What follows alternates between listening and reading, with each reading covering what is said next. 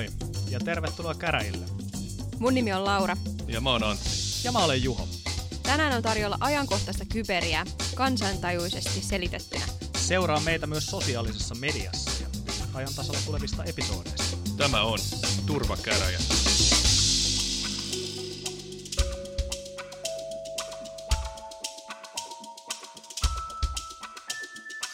Oikein hyvää huomenta. Se on taas maanantai ja uusi viikko edessä.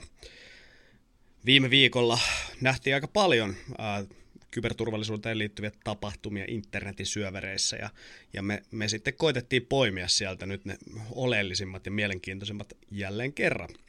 Ja tota, katsotaanko ensin vähän kuulumisia. Itse on ainakin ollut kipeä tässä nyt, nyt sellaiset viisi päivää, että tota, rakensin terassin viime viikolla ja sen jälkeen tuli kipeäksi. Että ei taida kyberukosta olla, olla tollaisiin työmiehen hommiin sitten todellisuudessa, että tota, täytyy jättää ne jollekin muulle, kuten sulle Antti esimerkiksi.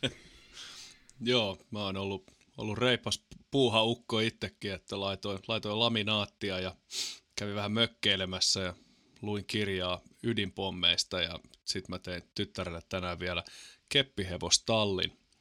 Tämä oli mielenkiintoinen tilanne, kun yritettiin keskustella. Mä kysyin, että mikä on keppihevostalli. Sitten se alkoi, se alkoi sillä, että sä et tajuu. Mä sanoin, että en niin, selitä mulle. Ja sitten se alkoi itkemään. Mä et, ei, kun, no niin. mit, mikä sä olet meni huono isä. Sä oot huono isä, kun sä et tiedä, mikä on he, hevosmies. Ei kun heppa, talli. Joo, mä, mä kerron teille kaikille, että te voitte välttää tämän tilanteen. Niin tota, jos kahdeksanvuotias haluaa keppihevostalli, niin se tarkoittaa oikeasti pystyyn nostettua kuormalavaa. Ja mä sanoin, että semmoinen ei meidän pihaan tuu, mutta mä voin tehdä sulle telineen noille. Ja sekään ei kelvannut, sen piti olla tietynlainen ja sitten hirveän sen vääntämisen jälkeen päädyttiin tiettyyn kompromissiin, missä mä sitten sain tehtyä hänelle keppihevostalli ja nyt hän on hyvin tyytyväinen. No niin, loistavaa. Tämmöistä tämä on. ei ole kovin kyberiä, mutta hei, mä oon kesälomalla, että se on semmoista. Juuri näin, juuri näin. Mulla itse asiassa tänään, tänään alkoi työt. Tässä on tällainen pieni kolmen, neljän viikon, en itse asiassa tiedä monen viikon pyrähdys, mutta jonkun viikon pyrähdys töitä ja sitten on vielä, vielä toinen osa kesälomaa jäljellä. Mutta mennään tota päivän epistolaan, niin ää, Laura, mitä sulla osui silmään viime viikon tapahtumista?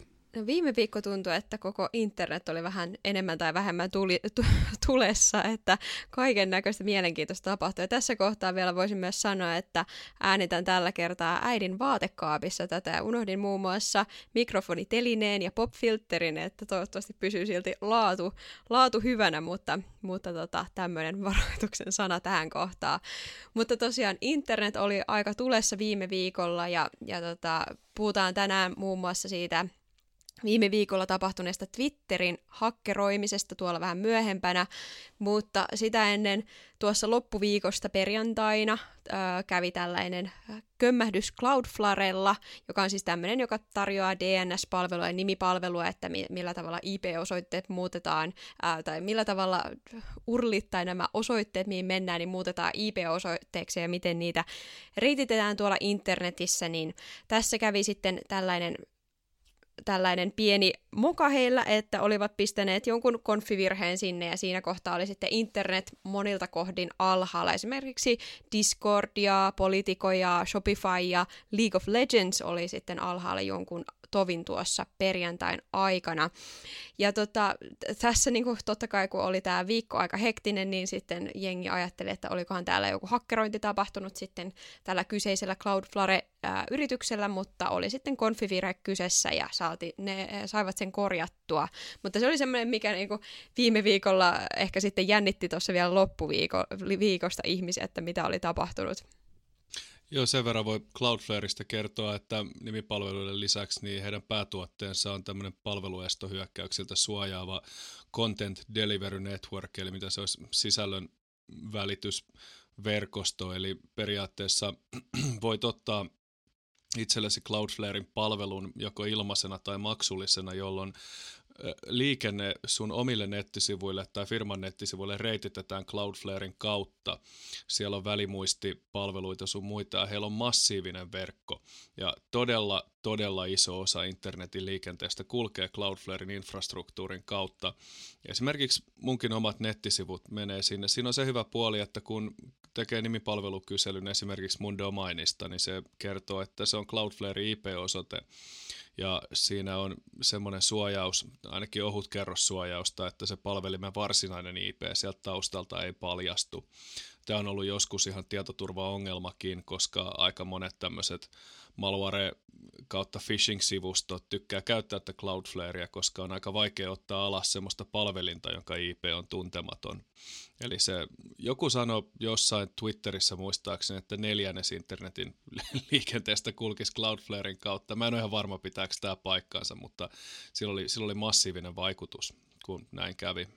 Voi hyvin olla, joo. Ja tämä Cloudflare, Cloudflare on siis todella tunnettu palvelu juuri näiden tota, ää, palveluitensa johdosta ja, ja tota, ihan siis käytännössä hyviä palveluita tuottavat ja tämä nyt oli semmoinen kömmähdys, mikä voi tapahtua ihan missä vaan ilmeisesti, tai siis että oli ilmeisesti vaan suoraan sanottuna konfivirhe, mutta siinä mielessä mielenkiintoista ihan, että miten, miten sitten tällainen pikku vipa jossain palveluntarjoajalla voi vaikeuttaa koko internetin toimintaa sitten it's always DNS. Mutta tässähän on niinku, joka tapauksessa niin mielenkiintoinen kulma, että, että näinkin isolla toimijalla niin, niin ei välttämättä se niinku kahdennus toimi.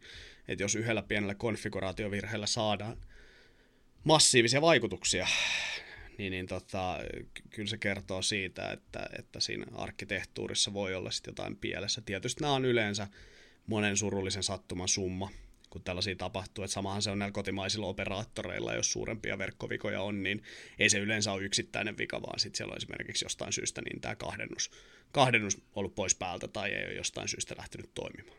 Joo, tässähän, tässähän ne oli asettanut yhden prioriteetin niin korkeaksi, että se ohjasi käytännössä kaiken liikenteen yhdelle laitteelle, joka kyykkäsi siinä vaiheessa. Eli oli, oli siinä mielessä ihan klassinen konfivirhe ja siinä ei ollut sitten semmoista failsafea käytössä, että jos sieltä yksi laite kyykkää, niin se heti ottaa joku toinen sen liikenteen haltuun ja en tiedä, hassu, että sattui sillekin kaverille viimeisenä työpäivänä tämmöinen virhe. Että... no toivotaan, että ei, ei, ei tota virheistä ainakaan kenkää tuu. Että. No ei, ei. Ei se, se ehkä joissain maissa kuuluu kulttuuriin, mutta en usko, että tässä tämmöisiähän sattuu kaikille. Ja kauas se kesti, se oli parikymmentä minuuttia, puolisen tuntia se Joku semmoinen, joo. palvelukatko, jo. joo. Sekin on Et pitkä aika, aika. Joo, onhan se pitkä aika, mutta loppujen lopulta saivat sitten kuitenkin sen korjattua niinkin nopeasti sitten, että, että jos on tehnyt ikinä ylläpitoa, niin varmasti ylläpitäjille on käynyt ties minkä näköisiä mokia. Ainakin minulle on joskus käynyt ylläpitoaikoina niin, että on, on saatu palveluita alas hetkeksi. Ja, ja tota, mutta nykymaailmassa toi 25 minsaakin, kun on alhaalla, niin on hyvin pitkä aika ja siinä ajassa ehtii tapahtumaan kaiken näköistä. Mutta joo, se oli semmoinen äh, mielenkiintoinen asia, mikä jäi, jäi tuosta mieleen ja haluan vielä tosiaan painottaa, että tässä siis ei ollut mistään hakkeroinnista kyse, mutta, mutta aiheutti suuria ongelmia sitten internetin käytössä ympäri maailmaa. Ja toinen asia, mikä sitten äh, liittyy ehkä enemmän tietosuojaan, mutta, mutta tota, paljon puhutaan näistä, tai paljon mainostetaan näitä tämmöisiä no-log VPN, eli VPN-palveluita, jotka ei lokittaisi mitään sitä internetin käyttöä tai sitten näiden käyttäjien henkilökohtaista dataa. Niin tuossa, lukin, äh, tuossa luin The Registerista, että Tämä oli itse asiassa, itse en bongannut tätä, vaan tuli meidän kuuntelijalta tämä ehdotus tähän, ja tämä oli mun hyvä idea, niin halusin nostaa tämän tähän, mutta tuli tosiaan ehdotus tästä, niin ää, seitsemän tällaista no-log, eli näitä no-log, äh, ei-logitus VPNiä, sitten joutui tämmöinen tieto, murro, ei tietomurron edes, vaan tietovuodon kohteeksi, että siellä oli tämmöinen suht klassinen keissi, että tämmöinen Elasticsearch-klusteri oli auki internettiä. Nämä Elasticsearchit on tämmöisiä palveluita, mihin ää, voi dumppaa tietoja ja sitä voi sitten sen jälkeen hakea, että paljon logipa- logeja dumpataan sinne ja sitten niitä voi analysoida jälkikäteen tai ihan niin kuin minkälaista dataa vaan ja käytännössä siis Elasticsearch tarjoaa tämän palvelun ja oletusarvoisesti tämä Elasticsearch, kun asennetaan, niin tämä ei salli ulospäin pääsyä suoraan internettiin, mutta tietyissä pilvipalveluissa ja jos väärin konfaa näitä, niin nämä saattaa sitten päätyä myös internettiin auki. Ja nämä on ollut semmoinen asia, mikä on johtanut moniin tietovuotoihin tässä lähivuosina, kun tämä ei ole sinänsä mikään temppu tai mikään löytää näitä avoimia Elasticsearch-palvelimia sitten tuolta internetistä esimerkiksi Shodanin avulla.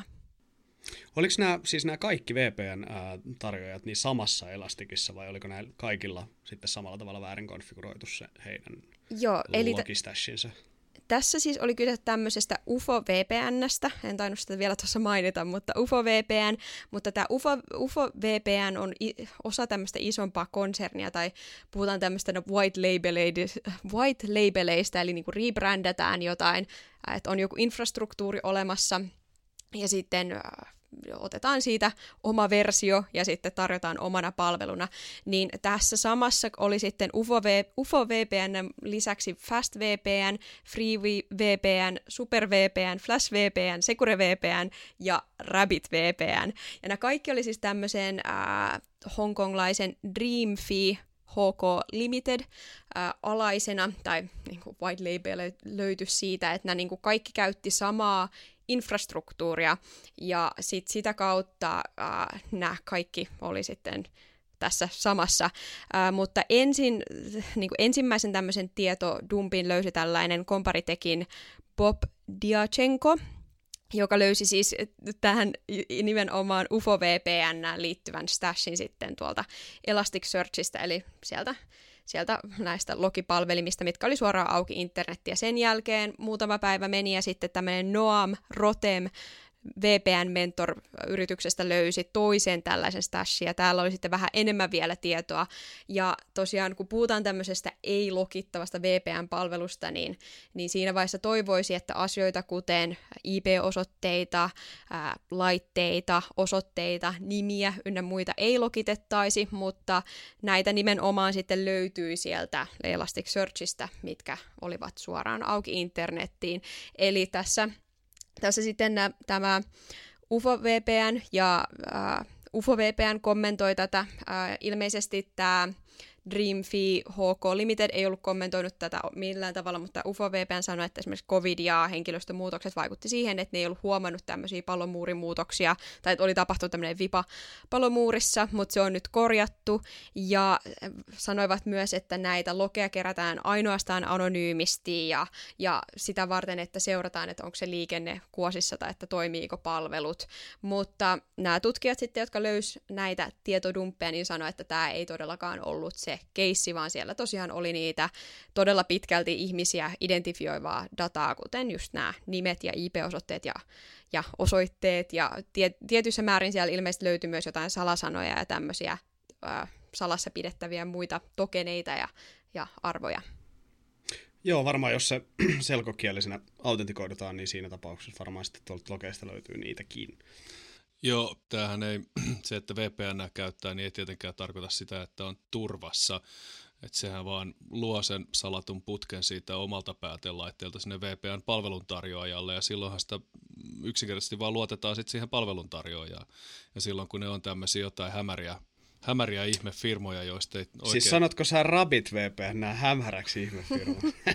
Kuulostaa sen verran, sen verran. No se on vähän luotetumpi näistä, näistä 18 eri... Tai Super VPN, tai Secure VPN, nämä kaikki erittäin niin kuin... Mä haluaisin, vielä, mä haluaisin military grade VPN, sit siihen voisi oikeasti luottaa. Että... Se on niitä seuraava tuote, mikä on tulossa. Joo, tunnen liikaa pankkien tietoturva-ihmisiä, että mä enää luottaisin tähän bank grade encryptioniin, että se on vähän se, se on varmaan heillekin, heillekin semmoinen punainen vaate, mutta joo, tämähän on joo, just näin. Ja sitten kun on selkokielistä dataa, mikä siellä linjaa pitkin kulkee, niin se menee ensin sinne hongkongilaisen firman palvelimelle ja sieltä vasta sitten sinne nettisivulle, että ehkä tässä sitten otetaan isompia riskejä. Luotettavia VPN-palveluntarjoajia on totta kai olemassa, että ei, ei ole niin kuin, ehkä niissä on sitten hinnat on vähän kovemmat. Että voin tästäkin miettiä, että jos VPN maksaa dollarin kuukaudessa, niin millä se firma tekee rahansa.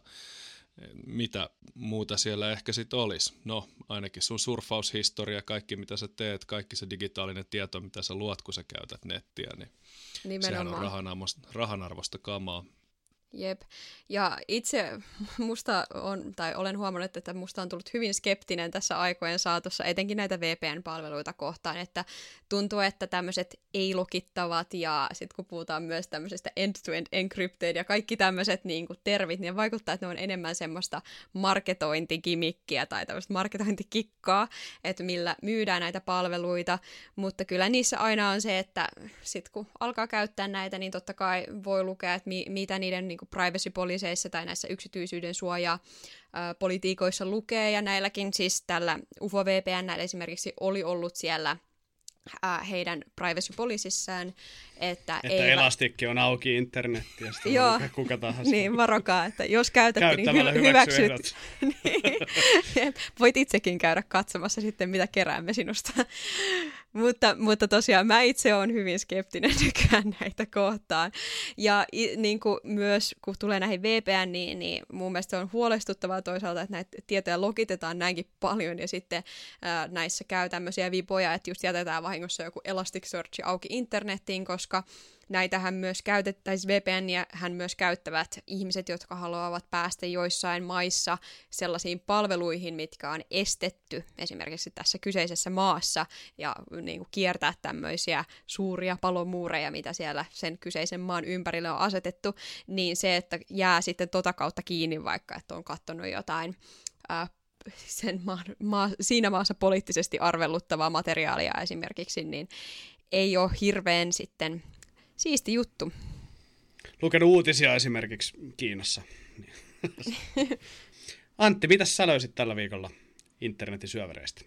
No kaiken näköistähän siellä sattuu ja mä haluan palata vähän viime viikkoiseen aiheeseen, jossa jäätiin jännityksellä odottamaan sitä, että miten Britanniassa päätetään tämän äskenkin nimeltä mainitsemattoman maan, joka alkaa koolla ja rimmaa Kiinan kanssa, eli Kiinan, niin miten, miten Kiinan kanssa kävi. Ja tota, siellähän tuli bännit, ne, niillä tuli banksit, ne sanoi, että ei enää. Ja siellä oli paikallinen kyberturvallisuuskeskus NCSC UK, Suomen NCSC Fin reipas pikkuveli, oli arvioinut noita Huawei-laitteita ja todennut, että tämä Yhdysvaltojen asettama talouspakote tai tämä esto näille komponenttien ja muun pääoman käyttämiselle, niin to, johtaa siihen tilanteeseen, että nämä Huawei-laitteet ei voi enää olla luotettavia. Ja siellä päätettiin, että uusia 5G-vehkeitä ei saa ostaa tämän vuoden lop, lopun jälkeen, eli efektiivisesti ensi vuonna on kielletty, ja seitsemän vuotta aikaa poistaa kaikki Huawein 5G-laitteet. Koskeeko tämä siis pelkästään 5G-laitteita, että esimerkiksi tällaiset FTTH-kytkimet ja muut, niin niitä ei tarvitse poistaa niinkään? Näin mä ymmärsin, että olemassa olevaa tekniikkaa ei tarvitse sen enempää poistaa, että 5G on nimenomaan nyt se, mistä, mistä on ollut tässä kyse. Eli he on rakentanut tätä verkkoa aikaisemmin siitäkin näkökulmasta, että heillä on ollut diversiteettiä siellä laitteiden valmistajissa, että siellä on ollut monen eri valmistajan laitteita ihan vaan sitten just senkin, senkin riskin välttämiseksi, että ollaan riippuvaisia yhdestä toimittajasta. Ja silloin ilmeisesti tämä Huawein laitteiden määrä täällä esimerkiksi 4G-verkoissa on ollut vähäinen. Ja ne sanoi, että ne on kiinnittänyt tähän asiaan huomiota jo vuodesta 2005 eteenpäin. Mutta tota, nyt, nyt on todettu sitten, että riskit on kasvanut, kasvanut isoiksi ja varsinkin tämä Trumpin hallinnon asettama pakote tässä niin katkaisi kamelin selän, joten periaatteessa Yhdysvallat veti, veti Iso-Britannia mukanaan tähän tilanteeseen. Se ei välttämättä ole, ole mikään huono päätös heille. Totta kai se kiristää lähtökohtaisesti Iso-Britannian ja Kiinan välejä entisestään, jotka oli jo valmiiksi pikkasen tulehtunut, kun Iso-Britanniassa ilmoitettiin, että kaikki Hongkongin kansalaiset on tervetulleita Iso-Britanniaan, saavat olla maassa viisi vuotta ja saavat työskennellä ja opiskella ja sen jälkeen voivat hakea kansalaisuutta. Ja kiinalaiset taas olivat sitä mieltä, että Hongkongin kansa kuuluu Kiinalle ja Kiina saa heitä kohdella niin kuin haluaa, niin kuin on tähänkin asti nyt sitten viime aikoina tehnyt. Mutta sinne meni, se halusin palata tähän vaan, kun viime jaksossa puhuttiin, että tämmöistä päätöstä tässä ollaan tekemässä. Ja koska tota, se vanha viisaushan oli, että ei se voi olla DNS, ei se, en mä usko, että se on DNS ja sitten seuraavana päivänä oli se DNS, niin tota, Windowsinkin DNS on vähän ollut haasteita. Eli Windows-serverissä Vähän. on no pieniä, pieniä haasteita, että tota, siellä on tämmöinen mielivaltaisen koodin suorittamisen mahdollistava hyökkäys, joka liittyy puskuri ylivuotoon. Ja se alkaa olla kohta ajokortti iässä jo se haavoittuvuus. Et checkpointin tutkijat penkas sitä osana, osana omaa periksi antamatonta työtään haavo, haavoittuvuuksien etsinnässä. Ja niin kuin nykyään kuuluu tyyliin, niin tällekin annettiin hieno nimi, tämä on SIGRED, koska tämä liittyy tämmöiseen SIG, SIG-toiminnallisuuteen tässä. Näin mä luin tämän koko pitkän teknisen paperin ja en ala summaamaan sitä tässä. Me laitetaan linkki tuossa sitten meidän show notesihin, mistä voi käydä lukemassa tarkemmin, että miten tämä toimii. Mutta periaatteessa käytännössä pähkinänkuoressa ja maalikon termein, niin siellä on 17 vuotta ollut haavoittuvuus, missä DNS-palvelimen, jos saa kyselemään toiselta nimipalvelimelta alidomainia, niin siinä pystyy aiheuttamaan tämmöisen puskuriylivuodon, mikä tarkoittaa sitä, että sillä pystyy ajamaan omaa koodiaan sen ohjelman muistialueiden ulkopuolella. Ja se on siinä mielessä hirvittävän ikävää, että se koodi ajetaan siellä sitten local system oikeuksin, eli kohtuullisen korkeilla oikeuksilla ja hyvin syvällä siellä organisaation verkon ytimessä. Ja siinä oli vielä semmoinen ominaisuus, että se, sen sanottiin sana wormable, mikä tarkoittaa ehkä suomennetaan, niin kuin se on matomainen tai se on matoistettavissa se haavoittuvuus, joka tarkoittaa sitä, että sä pystyt sen payloadin, eli sen hyökkäyksen haittakoodin muotoilemaan niin, että se hyökkää muihin laitteisiin samassa ympäristössä, jolloin se leviää spontaanisti ja itsekseen ilman, että hyökkäjän tarvii hyökätä jokaista palvelinta kohtaan erikseen. Tässä kyseessä oli tosiaan se, että käyttäjän, tai siis tämän hyökkäjän pitää saada vaan lähetettyä joku kysely sinne nimipalvelimelle, niin ymmärtääkseni sitten tämmöinen ihan NS-peruskalasteluhyökkäyskin saattaa olla aika, aika ikävä siinä kohtaa, että jos saa jonkun klikkaamaan jotain linkkiä. Joo, siis tätä pystyy hyväksi käyttämään ihan nettiselaimesta, jos pystyy lähettämään tuonne nimipalvelimelle kyselyn porttiin 53 nettiselaimen kautta. Se käytännössä mahdollistaa se hyväksikäyttämisen nettisivun kautta post requestin avulla. Se ei ollut ihan niin suoraviivasta, että pelkällä nimipalvelin kyselyllä, vaan siinä oli semmoinen ketju, että tiedusteltiin semmoista domainia siltä nimipalvelimelta, jota se ei tuntenut ja jonka autoritääristä nimipalvelinta se ei tuntenut, jolla se kysyi sieltä domain recordista, että mikä nimipalvelin tietää tämän alidomainin osoitteen, jolloin pystyttiin sitten antamaan se haitallinen payloadi siellä, jos nyt oikein ymmärsin. Että siinä oli muutamia hyppyjä ja temppuja, mutta ei mitään semmoista, mikä olisi tehnyt tämän hyväksikäyttämisestä vaikeaa tai mahdotonta varsinkaan. Että tässä ei ilmeisesti vielä ole julkaistu semmoista haittakoodia, mitä pystyisi suoraan ajamaan, jolla pystyisi hyökkäämään, mutta eiköhän se kohta GitHubista löydy. Mä näin Twitterissä jonkun verran keskustelua, että tuossa on kyllä ilmeisesti kovimmat reversaajat jo pitkällä, pitkällä sen, sen työn kanssa, että et kyllä siellä varmaan pokkikoodi on jo jollain olemassa.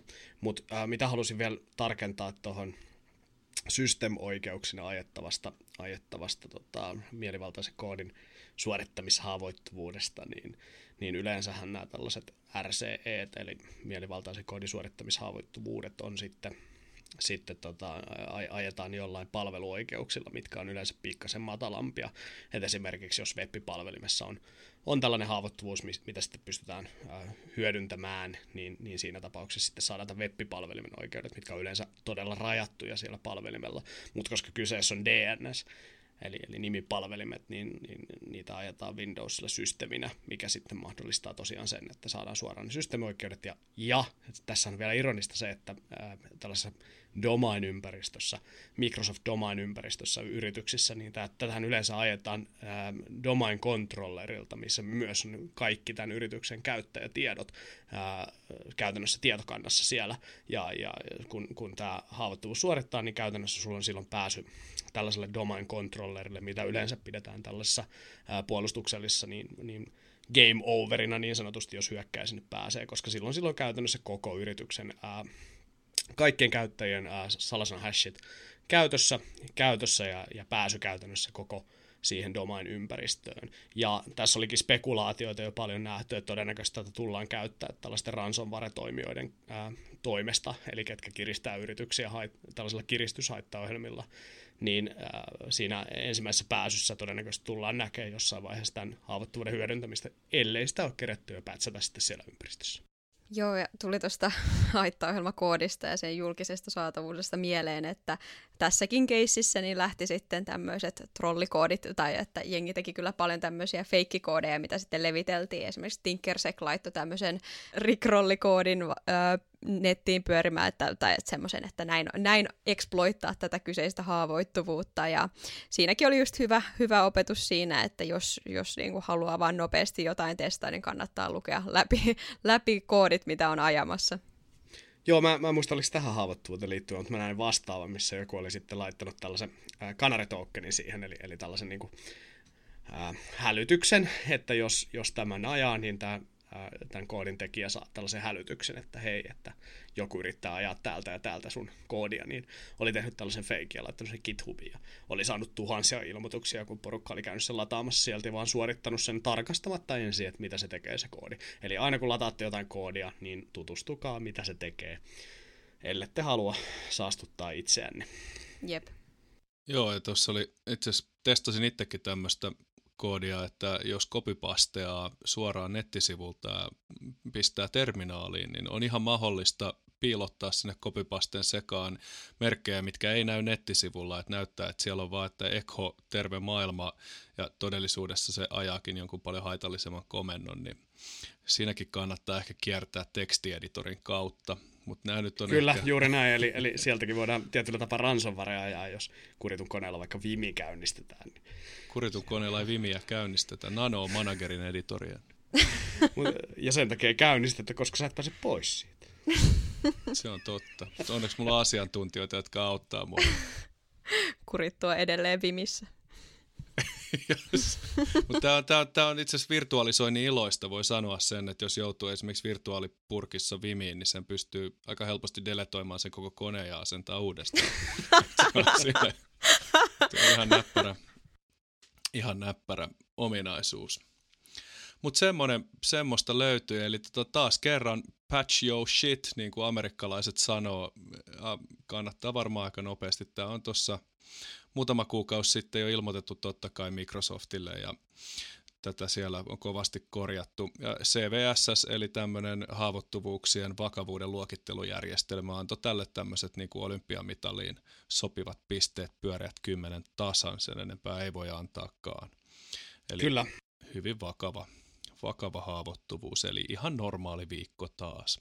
Paikatkaa paskanne. Niin, aivan. Mutta hei, tota, mä kuulin, että internetin syöpä, eli Twitter, oli hieman oireilut tässä viime aikoina, kun on tässä puhuttu nyt näistä isoista tällaisista palveluista, joista on tullut kohtuuttoman tärkeää. Esimerkiksi Cloudflare, että siellä joku konfaa jotain pieleen, niin neljäsosa netistä pimenee. Mikä tämä oli tämä DNS-palvelu aikoinaan, jota vähän dossattiin, niin kukaan ei päässyt minnekään. Dyn DNS.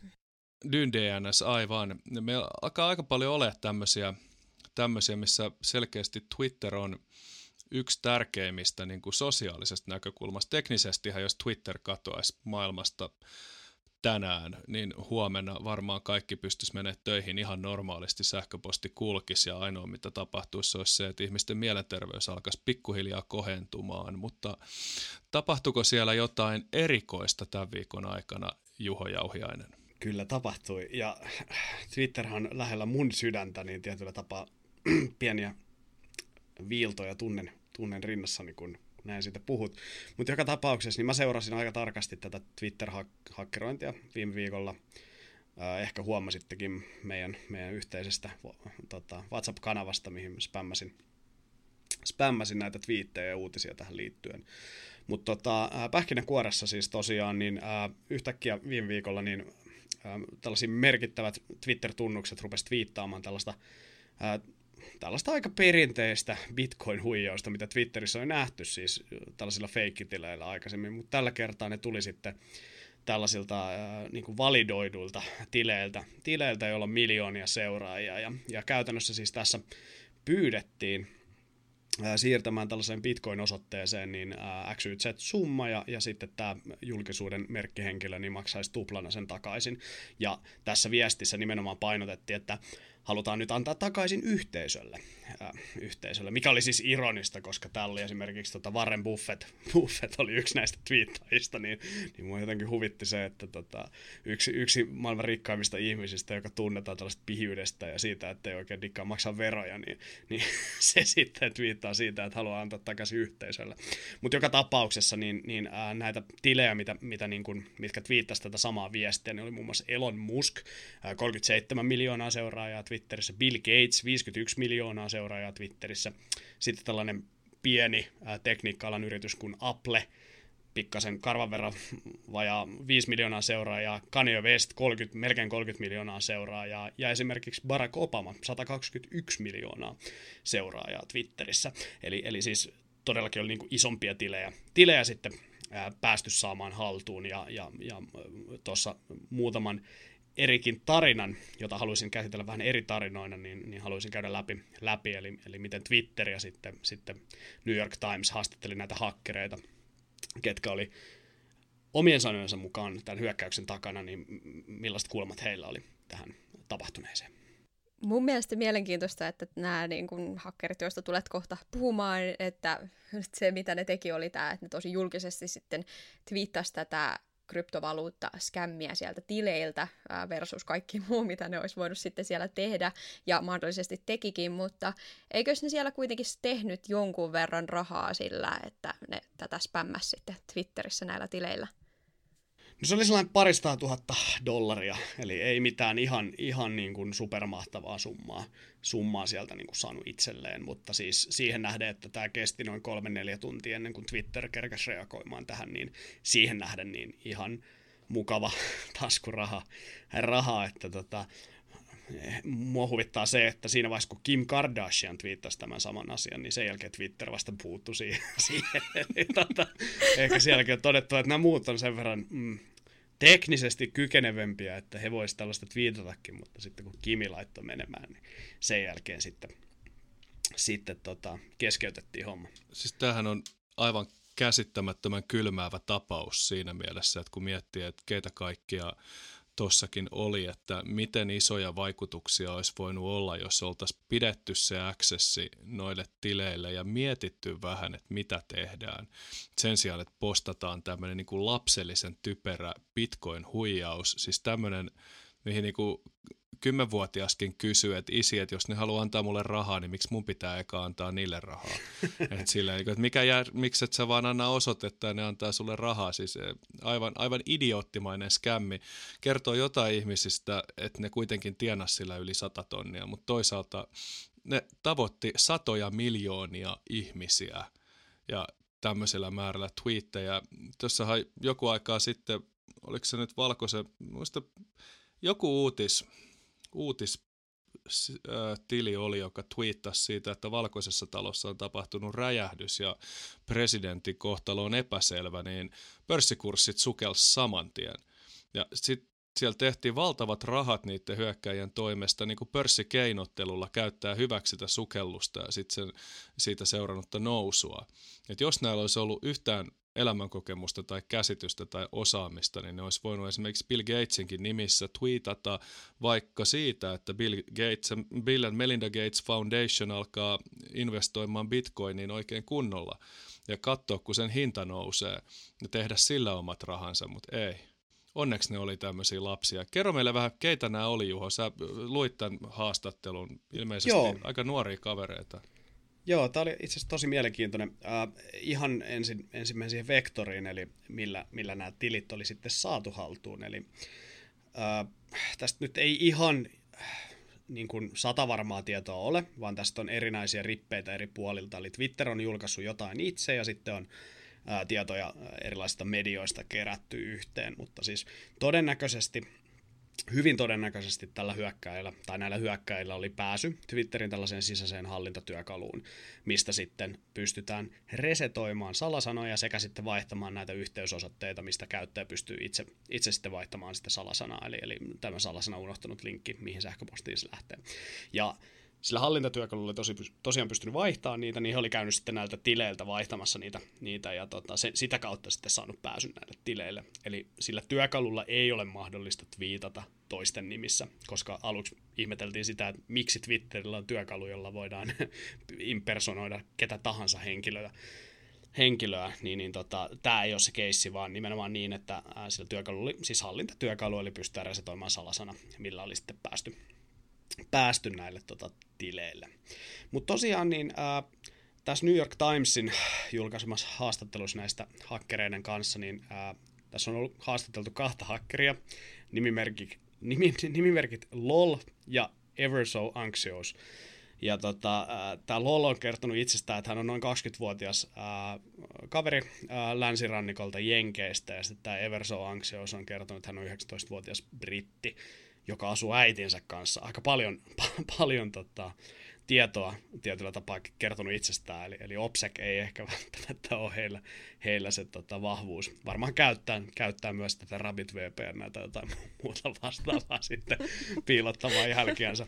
Mutta tässä oli siis ää, näitä kahta haastateltu, ja he kertoi, että tässä on niinku kolmas NS-sisäpiiriläinen ollut mukana, joka on esiintynyt nimimerkillä Kirk, ja tämä Kirk oli lähestynyt sitten tätä Lolia ja Everso Anxioista niin ää, tällaisessa hakkeroinnin alakanavalla Discordissa, että tota, haluaisikin he toimia tällaisena muuleina.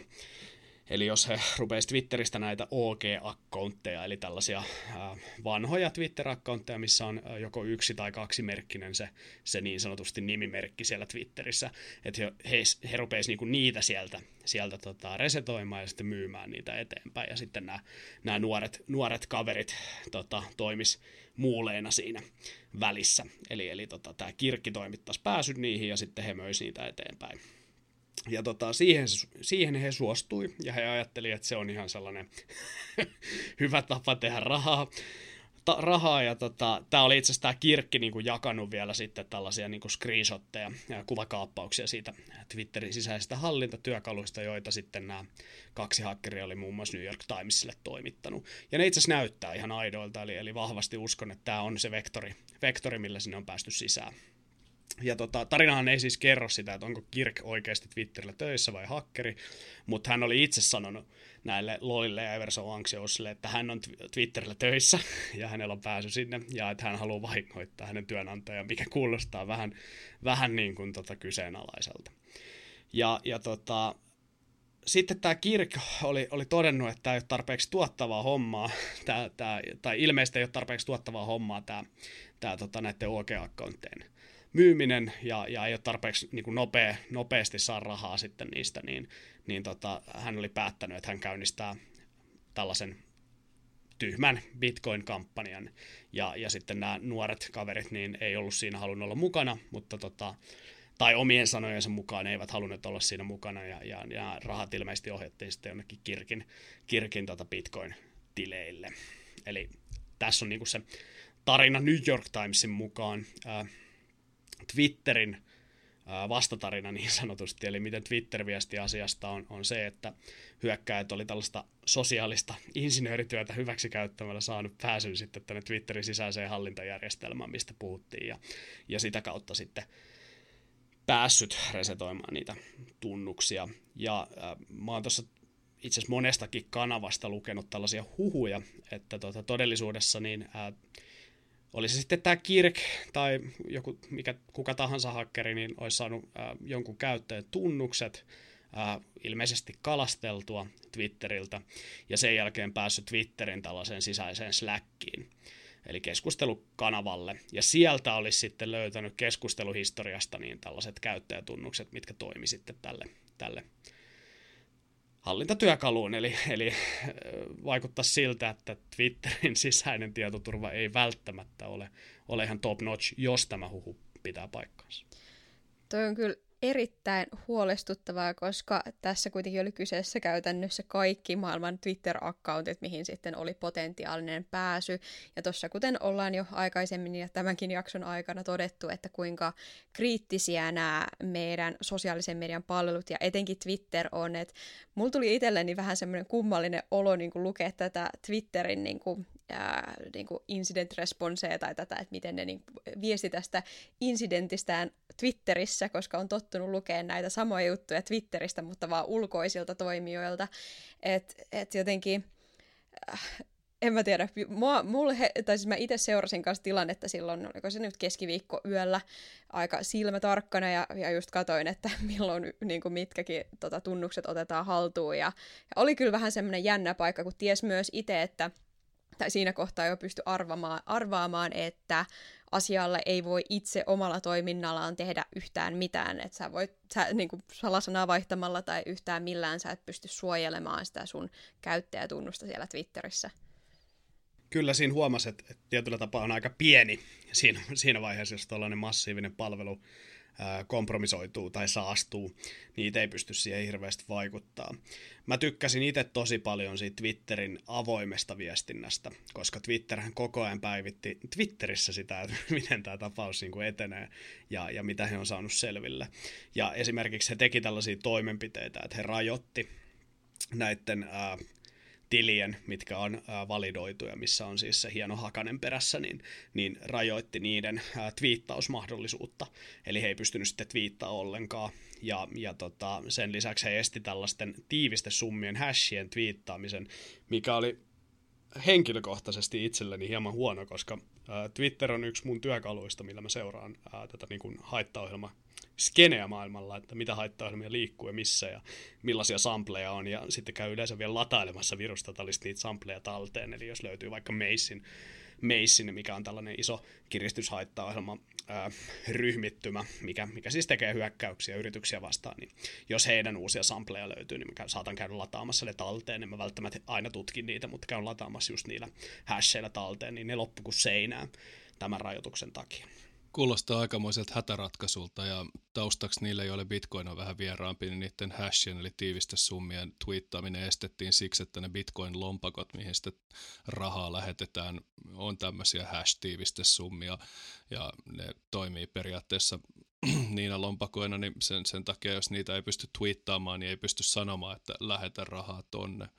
Donald Trumpin tiliähän ei päästy nappaamaan, koska se on ilmeisesti se on jonkunnäköisen superlukon takana, koska siinä on potentiaali aloittaa ydinsota, jos twiittaa siellä edes mitään hieman harkitsematonta toisin kuin Trump. Juuri näin, eli hänen, hänen twiitithän on siis todella harkittuja, mutta juuri näin, eli, eli siellä oli ilmeisesti joku kaksi, kaksi varmistus, eli, eli vain tietyllä henkilöllä oli päässyt siihen ja yömpäs yömys, eli, eli siitä pidetään kyllä huolta, mikä on toisaalta ihan hyvä, hyvä juttu sitten. Ää, puhuit tuossa, että ei et käynnisti tällaisen tyhmän hyökkäyksen, niin ää, Twitterin itsensä mukaan niin he yritti tällä työkalulla niin 130 tiliä ottaa haltuun, ja niistä onnistui 45. Ja sitten niistä 45 tilistä, niin kahdeksassa he oli ladanneet kaiken siihen tiliin liittyvän tiedon. Eli Twitterissä on tällainen, ää, vähän niin kuin, no GDPR myötä niitä tuli joka paikkaan, että hae meiltä tiedot, mitä, mitä tiedämme sinusta, lataan nämä, niin, niin tota, ne oli tehnyt sen ää, pyynnön sinne Twitterille ja ladanneet näiltä kahdeksalta käyttäjätunnukselta kaiken tiedon, eli siellä on ilmeisesti myös nämä DM-viestit, eli yksityiset viestit käyttäjien välillä ja, ja kaikkea muuta tietoa sitten käyttäjistä. Eli, eli tämä tapaus saattaa hyvinkin jatkua vielä, riippuen siitä, että mitä nämä kahdeksan tiliä on ollut.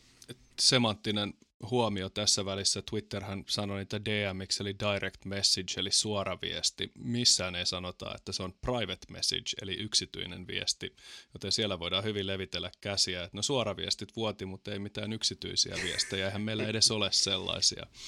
Että Tämä oli jännä se checkmarkki siinä perässä, mikä validoi sen käyttäjän, että tämä on tarkistettu henkilö. Silloin kun mä vielä itse pelleilin Twitterin kanssa, niin yritin sitä hakea, en saanut, mutta tota, perustele, perusteluitahan ei tähän aiheeseen yleensä tule, ei se mitään, mutta tota, se oli jännä, että näitä tämmöisiä tilejä, millä on tämä checkmarkki, varastetaan ja sitten niiden nimi vaihdetaan, koska mä näin tämmöisen vähän vastaavanlaisen Bitcoin-skämmin, missä pyydettiin rahaa Elon Muskin nimissä, ja siinä luki Elon Musk, ja sitten perässä oli se checkmark, ja kun katsoi sitä itse Twitter-handleä, niin se oli jonkun jenkkifutaajan. Eli siltä silt oli kalasteltu tunnukset, mutta oli vaihdettu sama logo kuin Elon Muskilla ja checkmarkki löytyy, että oli aika, aika uskottava, että sä voit vaihtaa nimeksesi Elon Musk, jos sulla on se checkmarkki ja kukaan ei älähdä siitä asiasta. Musta on hauskaa, että me palataan tähän Antin väkäseen jo toisessa jaksossa. Antti on Huomaa. ikuisesti katkera. Selvästi, selvästi ka- Twitter on katkeroittanut Antia. Siihen on syynsä, miksi mä puhun niistä aina pahaa. Joo, ei, mutta se on, tämä on mielenkiintoista siis siinä mielessä, että tämmöiset politiikat esimerkiksi siitä, että kuka tämmöisen vahvistetun käyttäjätunnuksen saa ja kuka ei, niin ne on täydellisen epäselviä ja niitä kontrolloi yksi yritys, joka kontrolloi kuitenkin sitten valtavaa määrää tämän päivän viestinnästä, mielipiteen muodostuksesta ja trendaavista asioista ja keskusteluista. Yhdysvalloissa varsinkin näiden Twitter-mobien ajojahdiksi joutuminen tarkoittaa käytännössä henkilölle tai organisaatiolle sen toiminnan loppumista. Eli oli siellä taustalla mitä tahansa, niin ihan alkaen Justin Sakkosta muutama vuosi sitten, joka twiittasi tyhmän vitsin ja nousi lentokoneeseen ja laskeuduttua perille huomasi, että hänellä ei enää ole työpaikkaa sen takia, että se juttu lähti liikkeelle, niin siitä on tullut aikamoinen vallankäytön väline. Ja se, että sitä hallinnoi tämmöinen porukka, jotka mahdollisesti pinnaa Slackin yläreunaan hallintapaneelin tunnuksia niin, että 19- ja 20-vuotiaat kainalopiereskelijät pääsee sinne ounaamaan tämmöisen määrän tilejä, niin jos tämä ei valvota yöllä ihmistä, niin mikä valvottaa? Siis tämä on ihan siis absurdi tilanne. Ja siellähän oli ongelma, kun nämä verifioidut tilit ei päässyt twiittaamaan, niin siellä oli esimerkiksi erilaisia sääpalveluita, jotka ei päässyt twiittaamaan niin kuin vaarallisen sään varoituksia, viranomaisia, kaiken näköisiä toimijoita, jotka on todennut, että meillähän on tässä loistava infrastruktuuri ihmisten tavoittamiselle.